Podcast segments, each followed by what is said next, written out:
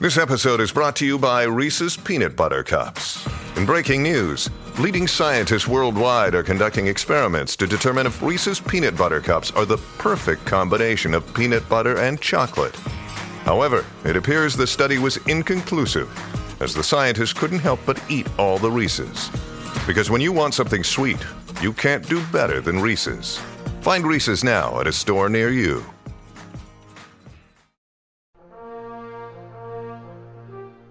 Next up on the Mutual Audio Network, Fiction from Our Future.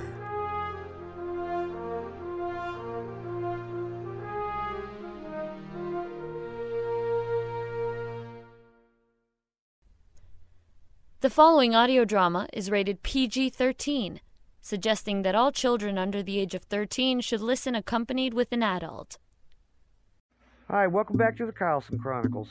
In the last episode, Ian and company come back to a homecoming party in the Freehold. Plans were accepted for moving out and keeping the Freehold alive with those that want to stay in the Freehold. Ian gets to watch what Rachel does as Chief Scribe Coordinator. Cassie finally finishes with the Arbiters and ascends to full scribe at JJC, and also the Arbiter or court judge for the colony. However, Lars is detailed to spy on the new factions by going through the scribe's door. The next day, Two Feathers follows Lars through the passage to keep them safe. Will they make it back alive? Listen now to the episode to find out how all this plays out. It's the 5th of May at 1100 hours. Cassie was stuck in limbo. Ian's plan had caused a delay. It would be the 6th of May before they could leave. She had to meet with Jack Bilson and James O'Brien. The city planners and government group had already met and now required their scribe's attention. Jack was staying in the freehold. Cassie couldn't quite get why she was to be in the meeting. The action begins with Cassie's entrance into the conference room on level 17. You made it. I was beginning to wonder if you'd forgotten. I'm here now, so what's holding up our moving day? We are still training people to drive the half tracks. The four drivers are having problems. They have never driven in their lives and are having to learn outside their comfort zone. Never mind that we're sending them down paths and not paved ancient roads. The council tasked me with safety and security the day I was elected as defense coordinator. That's why I'm here. Two platoons of the defense force have left for Jed Johnson Flats. They'll set up the tent city for workers. You and O'Brien have to shepherd the 5,000 people that are going to build your colony. That means you and Kelly are in charge. Hey, they drafted me as mayor. I wasn't even asked until after our people had voted. Did Ian say if our tablets work at that distance from the freehold? Okay then. Yeah, there is a repeater attached that allows our tablets to communicate with the AI here. What's the current malfunction that you needed me? I wanted to be on the road by now. I know it's not a road, just a path. I wonder where they got the 5000 number from. My last count was 6,500 that were going with us. Kelly will be fine as communication manager. We aren't in contention for anything anymore. Just how many different jobs do we have to fill? Anyway, remember to give that list to O'Brien. You still with us, Cassie? You drifted off for a second. Um, what did I miss? I'm.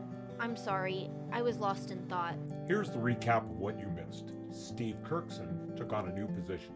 They appointed him the weather advisor. Steve Anthony will move to the communication manager from the assistant position. It seems the entire radio network of freeholds, Apache, Navajo, Forester, Cherokee, and Creek all want the weather predictions they get from the colony on the moon. They agreed and pledged to pay Kirkson out of trade goods, so he's moving into other areas. Now, three times a day, will receive his radio newscasts. He's also going to use the frequency to establish an entertainment station. I'm looking forward to the music myself. So, I'm confused. What's wrong with the stored entertainment programs that we already have? The council seems to believe that they are outdated and do not have the current news, weather, and sports. Did you know that the handball teams decided to create a league with the Forester teams? That means they'll have the games planned for here and away. Travel will become big business. Steve has set up an agency for guides and guards to get them here and there safely. Okay, back to business. So, what's the holdup?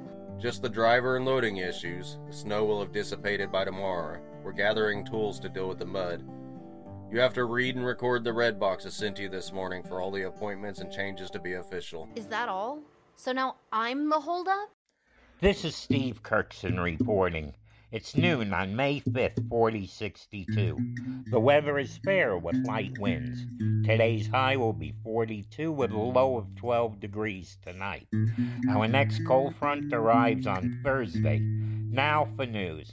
The council has granted permission to those who wish to relocate to Jed Johnson Colony, JJC.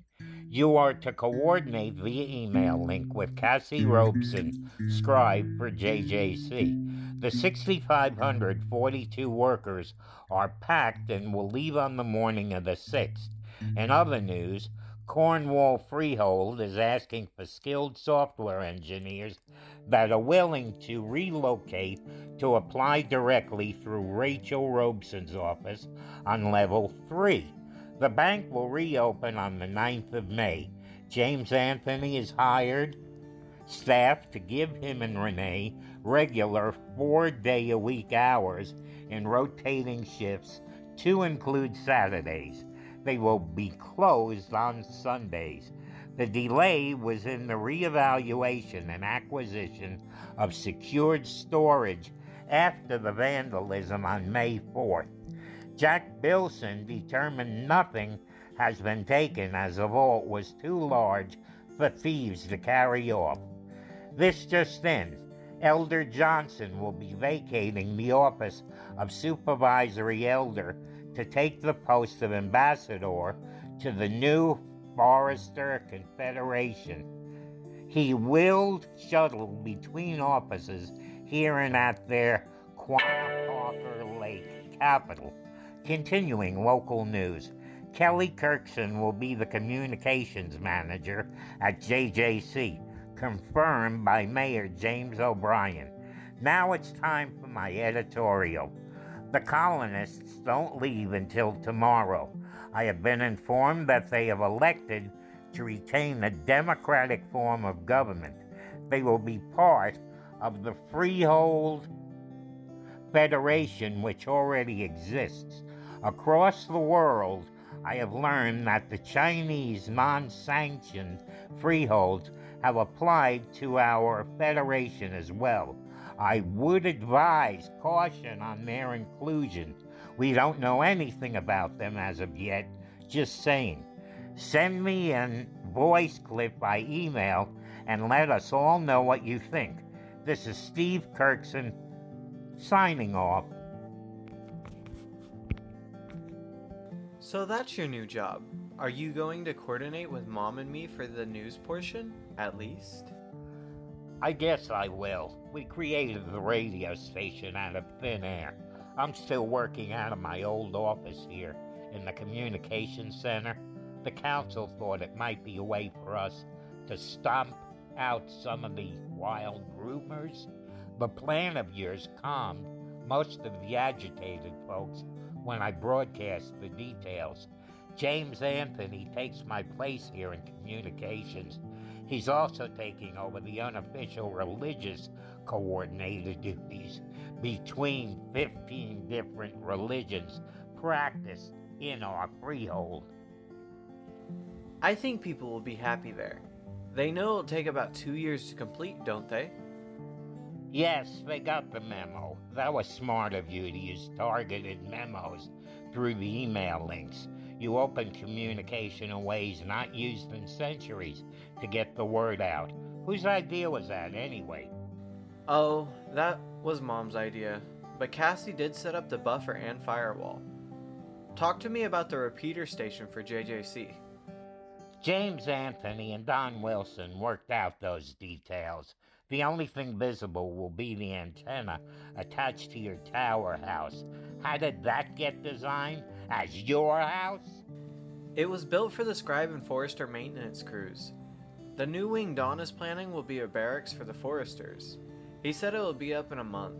I'm going to call it Scribe Hold. Nobody ever named it.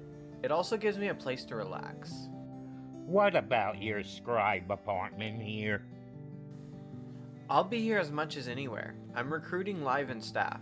That way I will not miss or lose any important paperwork or contacts while I travel. Hey, your son is old enough for a job. Do you think he would take the scribe oath? I can't even acknowledge he is mine. He's two years younger than Kelly.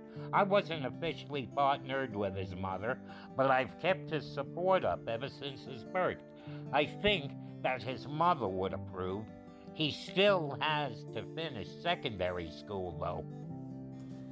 Well, that's good enough for me. I just need someone I can trust to handle my correspondence. He could work after school to start with. Let me know if he's willing. I hear the soccer team calls him K2. Not my choice or place to step in. And yes, they call him K2. I'll talk to his mother and him. Then I'll ping you back on the secured radio. Thanks, Steve. Oh, will you include a text copy of the daily weather report in my inbox? Sure thing. See you later, kid. Ian rose to get to his next meeting, leaving the communication center for the garages, as they were now calling it. He sighed and wondered if he'd ever get the hang of all this political mess. We're going to take a short sponsor break. We'll be right back.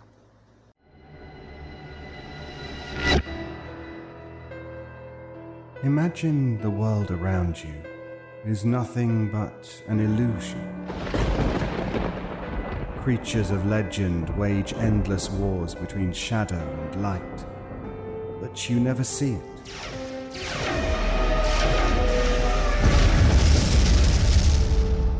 Even now, dark forces threaten reality as we know it, but most people never know they exist. This is the world I walk in. I am called Byron, and these are my chronicles. The Byron Chronicles, available at ericbusbypresents.com, iTunes, Stitcher, and everywhere else podcasts are available.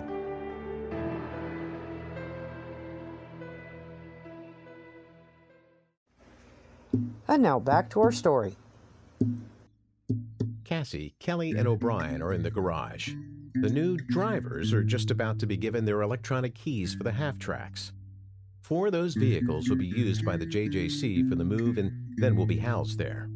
The half tracks are an armored vehicle with virtual reality device controlled 30mm cannon mounted forward and aft. The gunner will be the assistant driver and second person needed to crew the half tracks. The half tracks are electric with an onboard biofuel generator mounted under the aft cargo area. The thorium isotope batteries line the frame and give stability for the entire high profile vehicle. Their range is 600 miles without a charge. It's overkill for the five mile move to JJC, but that is what they have. We join a meeting in progress taking place in the garage. Are we leaving in the morning? Yep, Don Wilson's crews are done with the vehicle cleanup after their years of storage. Our drivers are trained. Colonists that are going with us are in tents located by the main freehold door landing. Now we have to show up tomorrow at 9 in the morning and get the heck down the paths. So, how are you taking to life as the JJC Lord Mayor? I'm not comfortable with the title our colonists gave me, but I'm coping.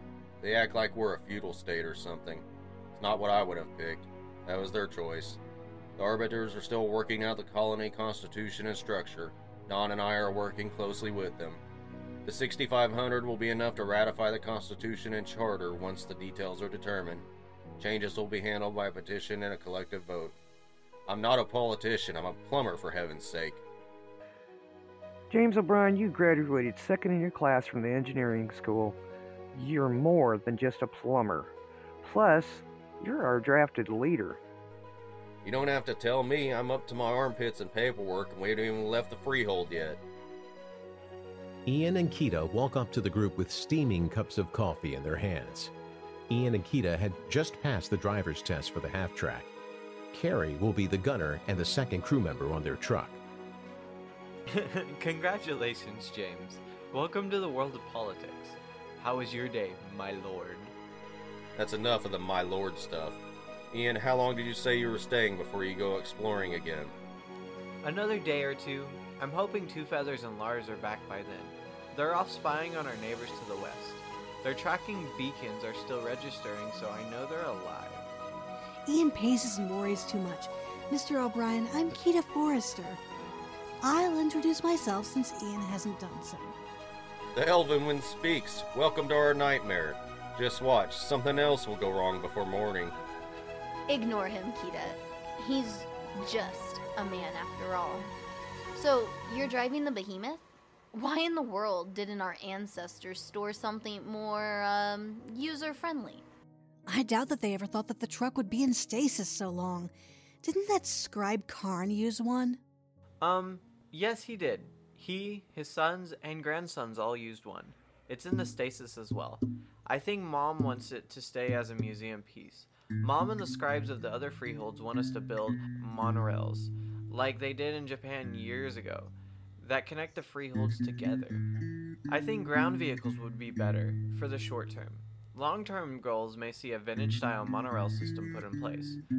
Unfortunately, none of the Black Sea freehold ships or vehicles survived. That area in their freehold malfunctioned and their stored equipment turned to rust and piles of dust.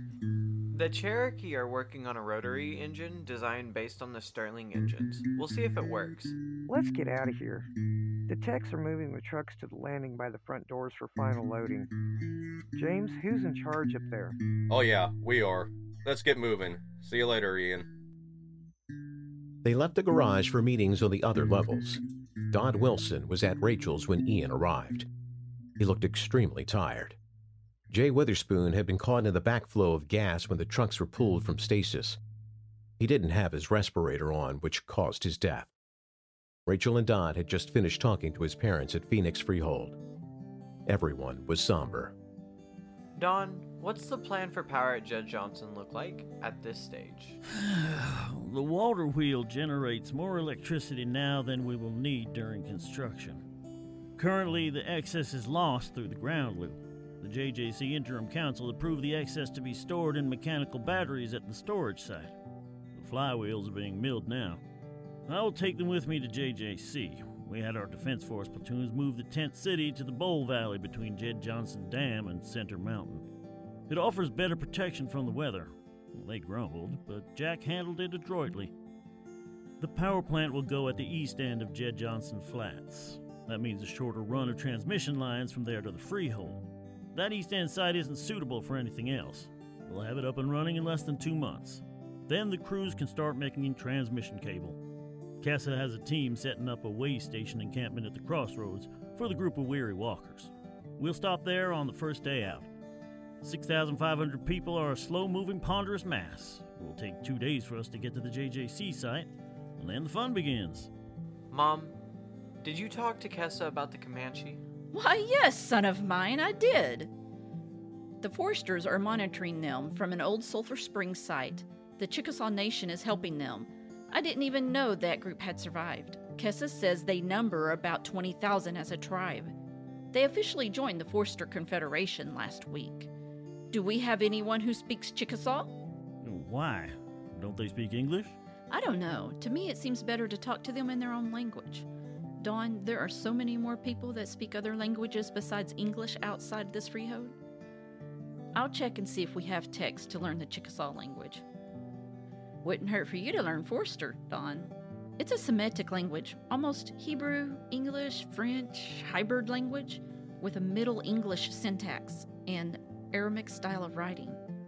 I still haven't been able to identify clearly where it came from. Don, did the trucks require much work when you pulled them from stasis? Well, Jack's soon to be crew did the work faster than you lot learned to drive them. Mostly it was cleaning and recharging. The trucks were encased in a silicon gel, kept soft with a compound not even the chemists can identify. It sure kept all the air out. Is this radio station Steve Kirk's doing a good thing? I think so. Steve may be cantankerous, but he loves the people of his freehold. AI videos still remain too costly for on demand usage. Well, I've got to go. My youngest boy has a tennis match on level 22 in 30 minutes. I don't want to miss it. See you later. Wish him well for us. I'm starved. Mom, you got any of those peanuts left? It's an hour until dinner back at my apartment. They're in the kitchen. You can get them yourself. Ian's apartment was on level two. The lower the level, the closer you were to the summit of Mount Scott. Level 1 was full of electronics. No one lived on that level. The scribe's apartment on level 2 had something that no one else enjoyed in the freehold a window. When Ian was very young, he had been here to visit his grandparents' home. They had been gone a long time. Ian hadn't even known it was there because it had been covered by a large entertainment center. It sat at a recessed surround of five feet of mountainside but the six foot high by nine foot wide window was a wonderful discovery. These apartments were built by Rachel Cohen, who was the first scribe. It was written that she had been instrumental in so many areas that she was revered as a hero. The window was across the living room. It was a beautiful view of the Lake Lawtonka Basin. The foresters and freeholders had worked together for decades to maintain the lake and dam. The grasslands stretched as far as you could see to the east. Today's path, in the distance, had been a highway labeled Oklahoma 58 2,000 years ago. Its outline still showed in the tall grass. What had been Robinson's Landing during the time of the founding was just out of sight to the north. That's where the Comanche were. The area they had chosen when driven north by the cannibals was just out of sight. You couldn't see it, but the ruin of the Mount Scott Comanche United Methodist Church was at the center of their main village. Kita, tell me what you know of the Comanche. My mother always says that the Comanche are always bad, but we trade with them and have since they came north. They are a proud and stubborn people. It was written that through the San Antonio Freehold they were reborn. We've never really understood that until you came. It had never been explained. I'm humbled and frightened by such knowledge and power. We're nothing special. We are the keepers of the old world's knowledge. Our best scientists struggle in understanding the most basic concepts from our past. Math, bioengineering, genetics, and biocomputing are the only areas we have achieved advancement. Lars has a sound understanding of civilization at the beginning of the 21st century. Today's societies are nothing like those that died in the collapse. What do you mean, Ian? A person's individual needs have not changed, or so I was taught. No, the individual needs are the same. Let's look at the Freehold Federation and the Forester Confederation. The Freehold's governments are elected from elders put forth by the crafts, clergy, and academics. While in a representative federal structure, the individuals vote for who they think best represents their group of beliefs. Those representatives vote for an elder that best fits the agenda that those people choose. Then the councils of all the freeholds select an elder to serve as a supervisory elder in each freehold for the next eight years. The judicial branch and scribes are appointed for life and outside the politics of the councils. There was nothing like that prior to the creation of the freeholds.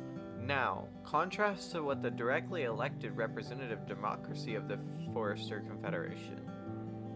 You chose a leader for your faction.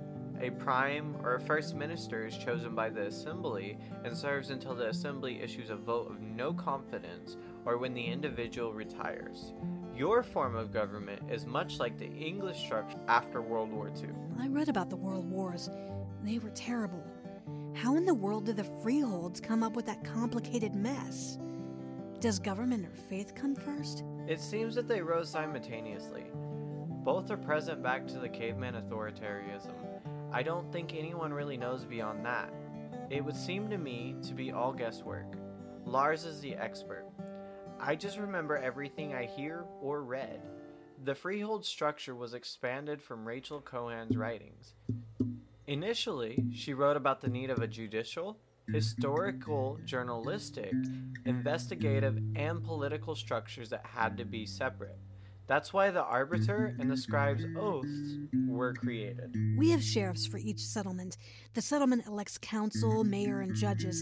It seems so much simpler. That is simpler. Our structure is a relic. I read Rachel Cohen's proposals. It seems that the structure was an ancient one when the freeholds were sanctioned. Ian's doorbell went off, and the Victoria AI reported that Roy was at the door.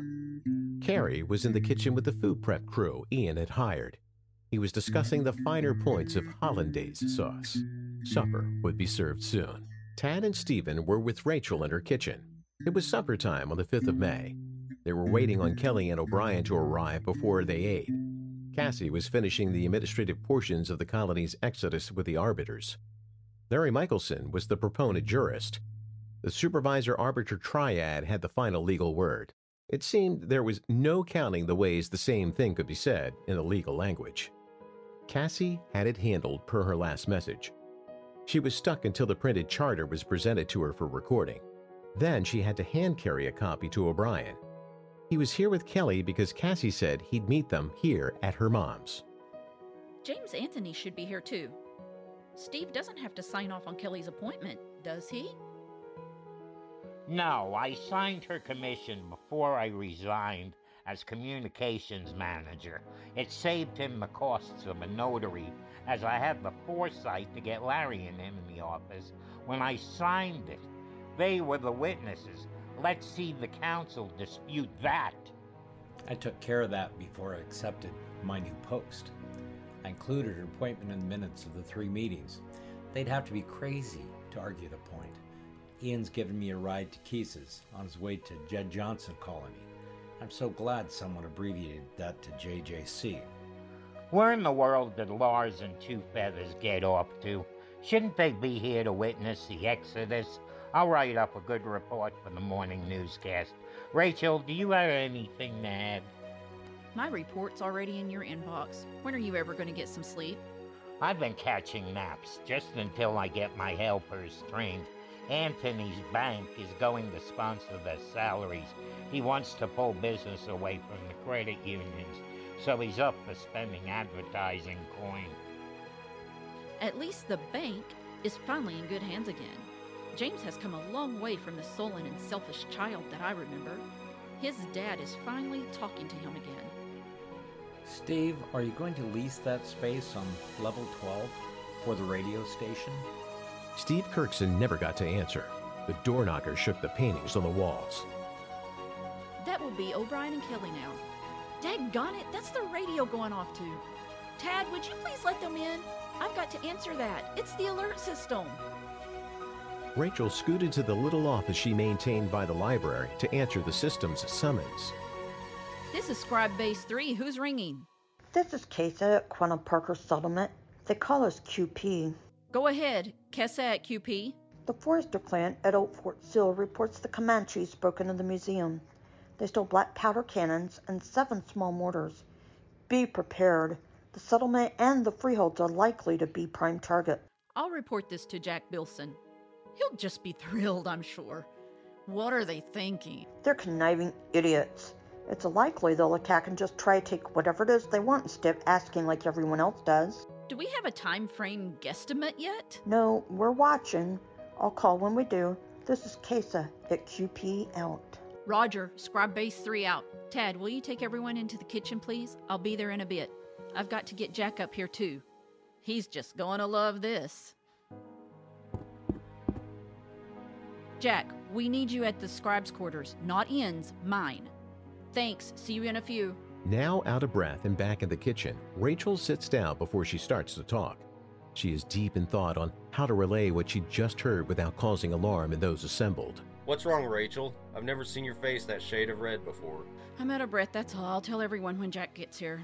That way I only have to tell it once. Tad Johnson let Jack in and motioned for him to walk with him in the direction of the kitchen.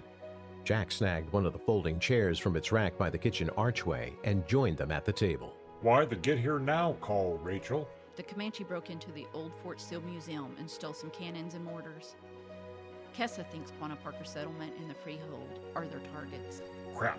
We aren't ready for that kind of shit. Oh, sorry for the language. Do you know when they are going to attack? Kessa said she'd ring when she had more information to tell us. We really don't need this with the Exodus in the morning.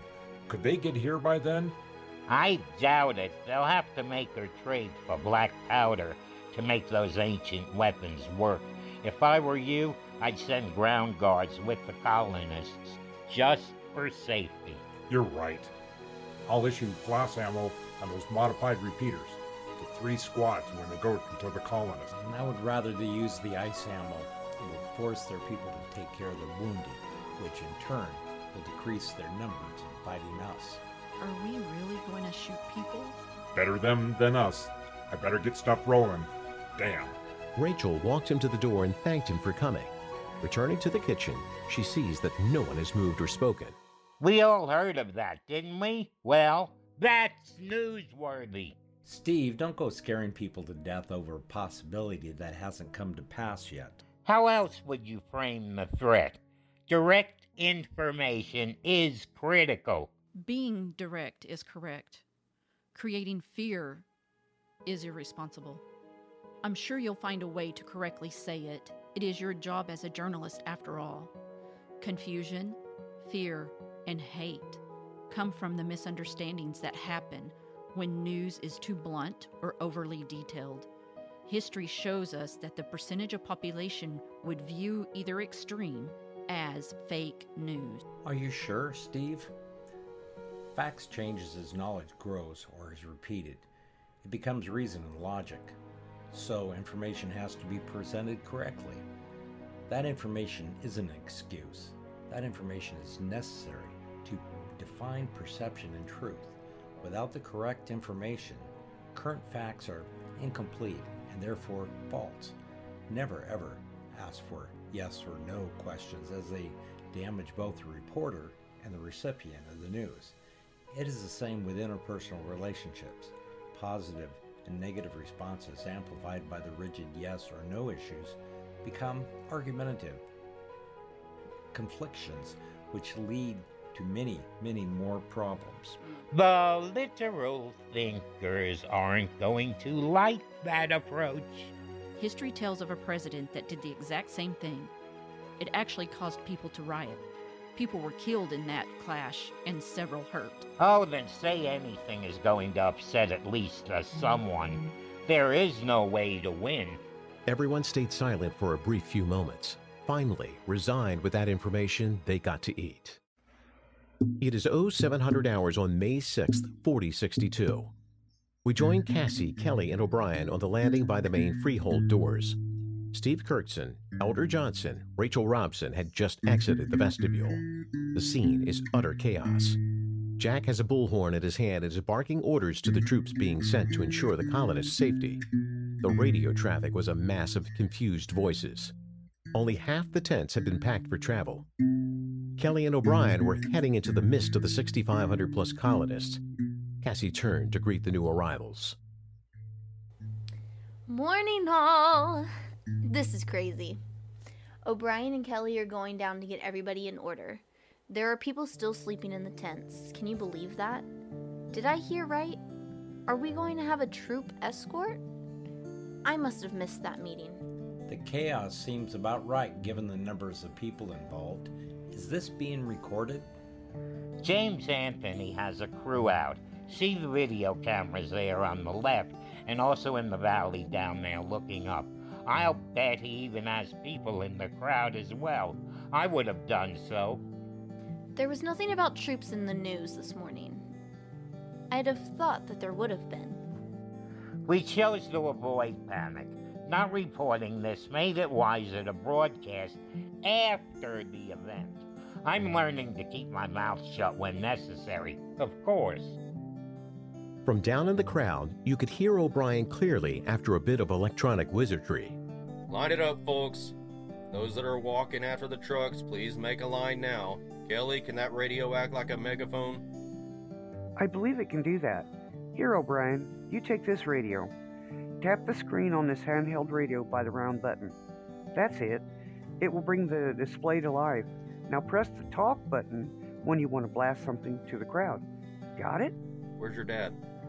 I'm right here behind you. I'm not going back in until you folks move out. Then I can start the upgrade on the repeater for this side of the mountain. That's good of you because I'd sure like to be able to talk back and forth without the static on those sideband radios. Let me try this radio you gave me. Let's move it, people. You know what to do. I want to be at the crosspass before sundown. Thus began the arduous process of getting to Jed Johnson Lake in the flats. It was now 900 in the morning. Moving day had finally begun. Eight hours later, they arrived at the tent city that Lake Quanah Parker Forester clan and Kessa had set up. It was amazing. Only 53 people were walking wounded. Sprained ankles and blisters seemed to be the main complaints. Four had been loaded onto the scooters the Defense Force used and sent back to the freehold. Of these, only one had actually broken a bone. The other three had seizures of unknown origins. Cassie and O'Brien were busy with the Forester guards left to keep the campsite safe. Kelly was on the radio checking on those that were sent back. Darkness had already set in by 1900 hours when the makeshift kitchen staff called everyone to eat. There were six lines winding through the three kitchen tents. Well, we're here. It wasn't as bad a messed up walk as I had feared. Kelly, what's up with those we sent back to the freehold? They're all going to be okay. The seizures were actually induced by the stress of the move. The hospitals report that they're recovering. It seems they're all epileptics. All three are from the same family. The vast open space seems to have been what set them off. They weren't used to not having the closed in spaces of the freehold. They'll be picked up on the supply run and brought to us, which is planned for May 9th. The young man with the broken arm is already back. He's in a little more pain than those sprained ankles are. Kessa's people will keep the sprains here while we move on tomorrow. That's nice of them. I noticed the start of a new rock building in the middle of the encampment. Does anyone know what that will be for? I spoke to the forester in charge. They are building a way station here. It will be equal distance from the Freehold, Lake Quanah Parker, and Lake Jed Johnson. There are plans for an inn that other travelers can use in the future. Seems like a good idea to me. The tower, which is south of where the paths meet, is a water well drilling rig. A Stirling engine directly spins a 4 inch bored shaft bit. They think the water is about 150 feet down. When done, the Stirling engine will remain as a water pump powered by burning the trash from the inn. The furnace barrel is that copper covered pot under the piston. It even has a brass fire door for easy loading. Oh, gosh. Is that the stink I smell? Only if you're downwind. Don Wilson and the third half track went on to Jed Johnson tonight. They've got the trailer with the prefabricated meeting hall. Rory is with them. He's driving the second leg. Rory seems nice. Isn't he staying on at the colony? yes, Cassie, he is. He's an engineer after all. Don said he'd be operating that magnetic lift crane thing Kaylee is driving. Our tent is at the west end of camp. The food was good. Who's in charge of that operation? Bobby Earlson. I could care less who's in charge as long as he keeps cooking like that. The Foresters had prepared the beef from a longhorn. Kessa had already sent them ahead of us. So, while we were walking here, they were getting ready for us to arrive. They dug a pit with a spit over the dugout. What's really cool is how Bevan Forester erected a walking wheel where the canines were turning the spit since early this morning and kept them walking for exercise. Periodically, he would change them out for a fresh pair of canines so as not to tire them out for tomorrow's trek. I don't know about you, but I'm for a wash and going to bed. You coming? Go on, girl. I've got to record everything that's happened today. Then I'll find the shower tent too. Wimps. You'd think you two were soft or something. I have a basin and jug of water. Women. Don't you just know it, James O'Brien? I'm leaving too. Your tent's next to ours. We'll have fun finding it in the dark. My pack is already in the tent. I've already found it. Hey, you've got my hand light. Give it back. Cassie was already 60 yards away with a flashlight in each hand. O'Brien still sat on the ground, laughing at how easy they'd left him in the dark. He'd have to watch out for those two. They were always up to something. It was funny. Just after dawn, James O'Brien rose and dressed in his tent. When he pulled back the flap, he was shocked. People were already breaking camp and heading for the smell of food being cooked. He'd never thought of freeholders as eager, but the whole camp was alive with movement, and he'd just barely gotten his face washed. Hey, James, are you up yet? Kelly was swinging a sack with three covered plastic plates of what could only be scrambled eggs, toast, and thinly sliced beef by the smell. I'm here and up. On my way. Well, join Cassie and I at that folding table she carries behind her tent. I brought the food. O'Brien, Kelly, and Cassie were at the head of the procession when they left the way station for Jed Johnson Lake. They walked with people behind them singing songs and laughing. Some were darting out of line to get better looks at the animal tracks beside the path. When everybody was moving, The four lines stretched for a quarter mile behind them to the Forester rear guards. The electric scooters used by the Freehold troops seemed to be everywhere at once. We're on the road again. What a feeling of freedom this is. It's no wonder you loved it out there, Kelly. Man, I didn't want to go back. Jed Johnson Lake is like an oasis in the deserts I read about. I know that Ian's report made it seem like a lot of work, but I'm up for work. I don't have to live in a cave. You asked for one of those stone cottages they're building east of the Rush Lake Dam, then. Yes, I did. I didn't have any trouble paying for it either, since those are considered adequate housing by the JJC Council. You and O'Brien there had to buy your housing too, since you're employed by the colony. Don't I know it? My dugout is going to be in the hillside just east of Jed Johnson Dam. Don's there and platting the area already. When we spoke by radio a bit ago, he said there are little orange, red, and white plastic flags sticking up everywhere. So much for my thought of walking in any old way we arrived.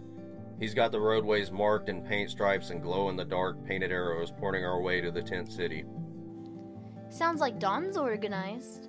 How many did he take with him last night? You'll have to get him for not telling you. James, do you know? My tablet says Cassie's recorded a party of 60 in advance of the main group of us. Oh, I actually didn't connect that with Don's group. I must be slipping.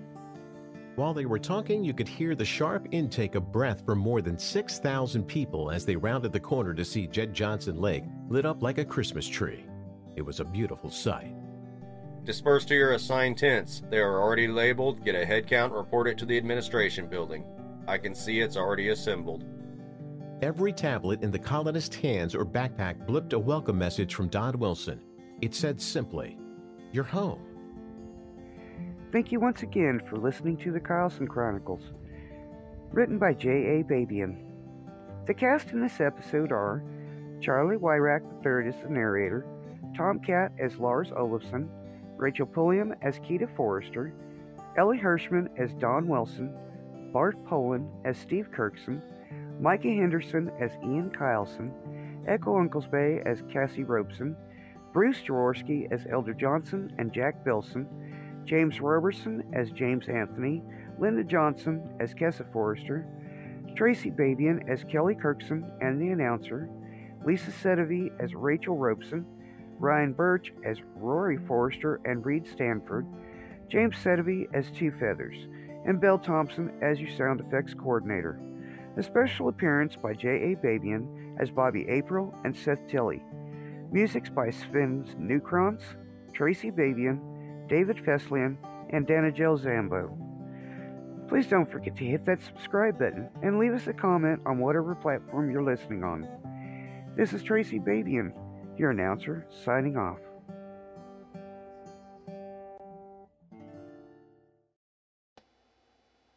Hi, my name is Tracy Babian, co author of the Carlson Chronicles podcast.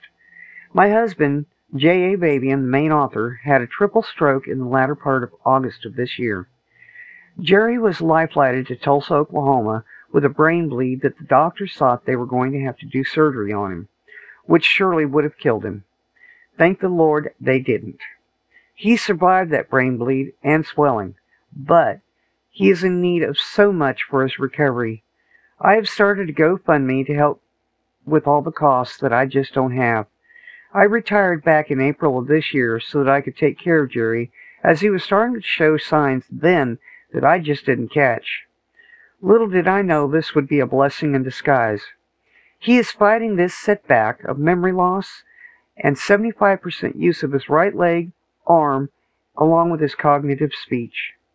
Considering the doctor said he would not make it, I consider him to be a miracle. Medicare has only granted 12 visits of physical and speech therapy twice a week. He needs at least six months' worth of speech therapy alone. That is a total of $4,000 we need to pay up front that I just don't have. So far, we have had $775 in donations of the 10000 we need come in. Please donate today so that he can get his needed medication, therapy, and also help pay bills that Medicare just will not cover, even if it's only $5. I update this account so folks can see his progress. You can go to my Facebook account, Tracy Babian VO, to find the pinned link with the title Jerry Babian Stroke Victim Needs. Jerry says, Thank you. I still have a lot to write on my stories that I want to get done. Please help me to achieve that goal. Thank you in advance for your donation. Tracy Babian.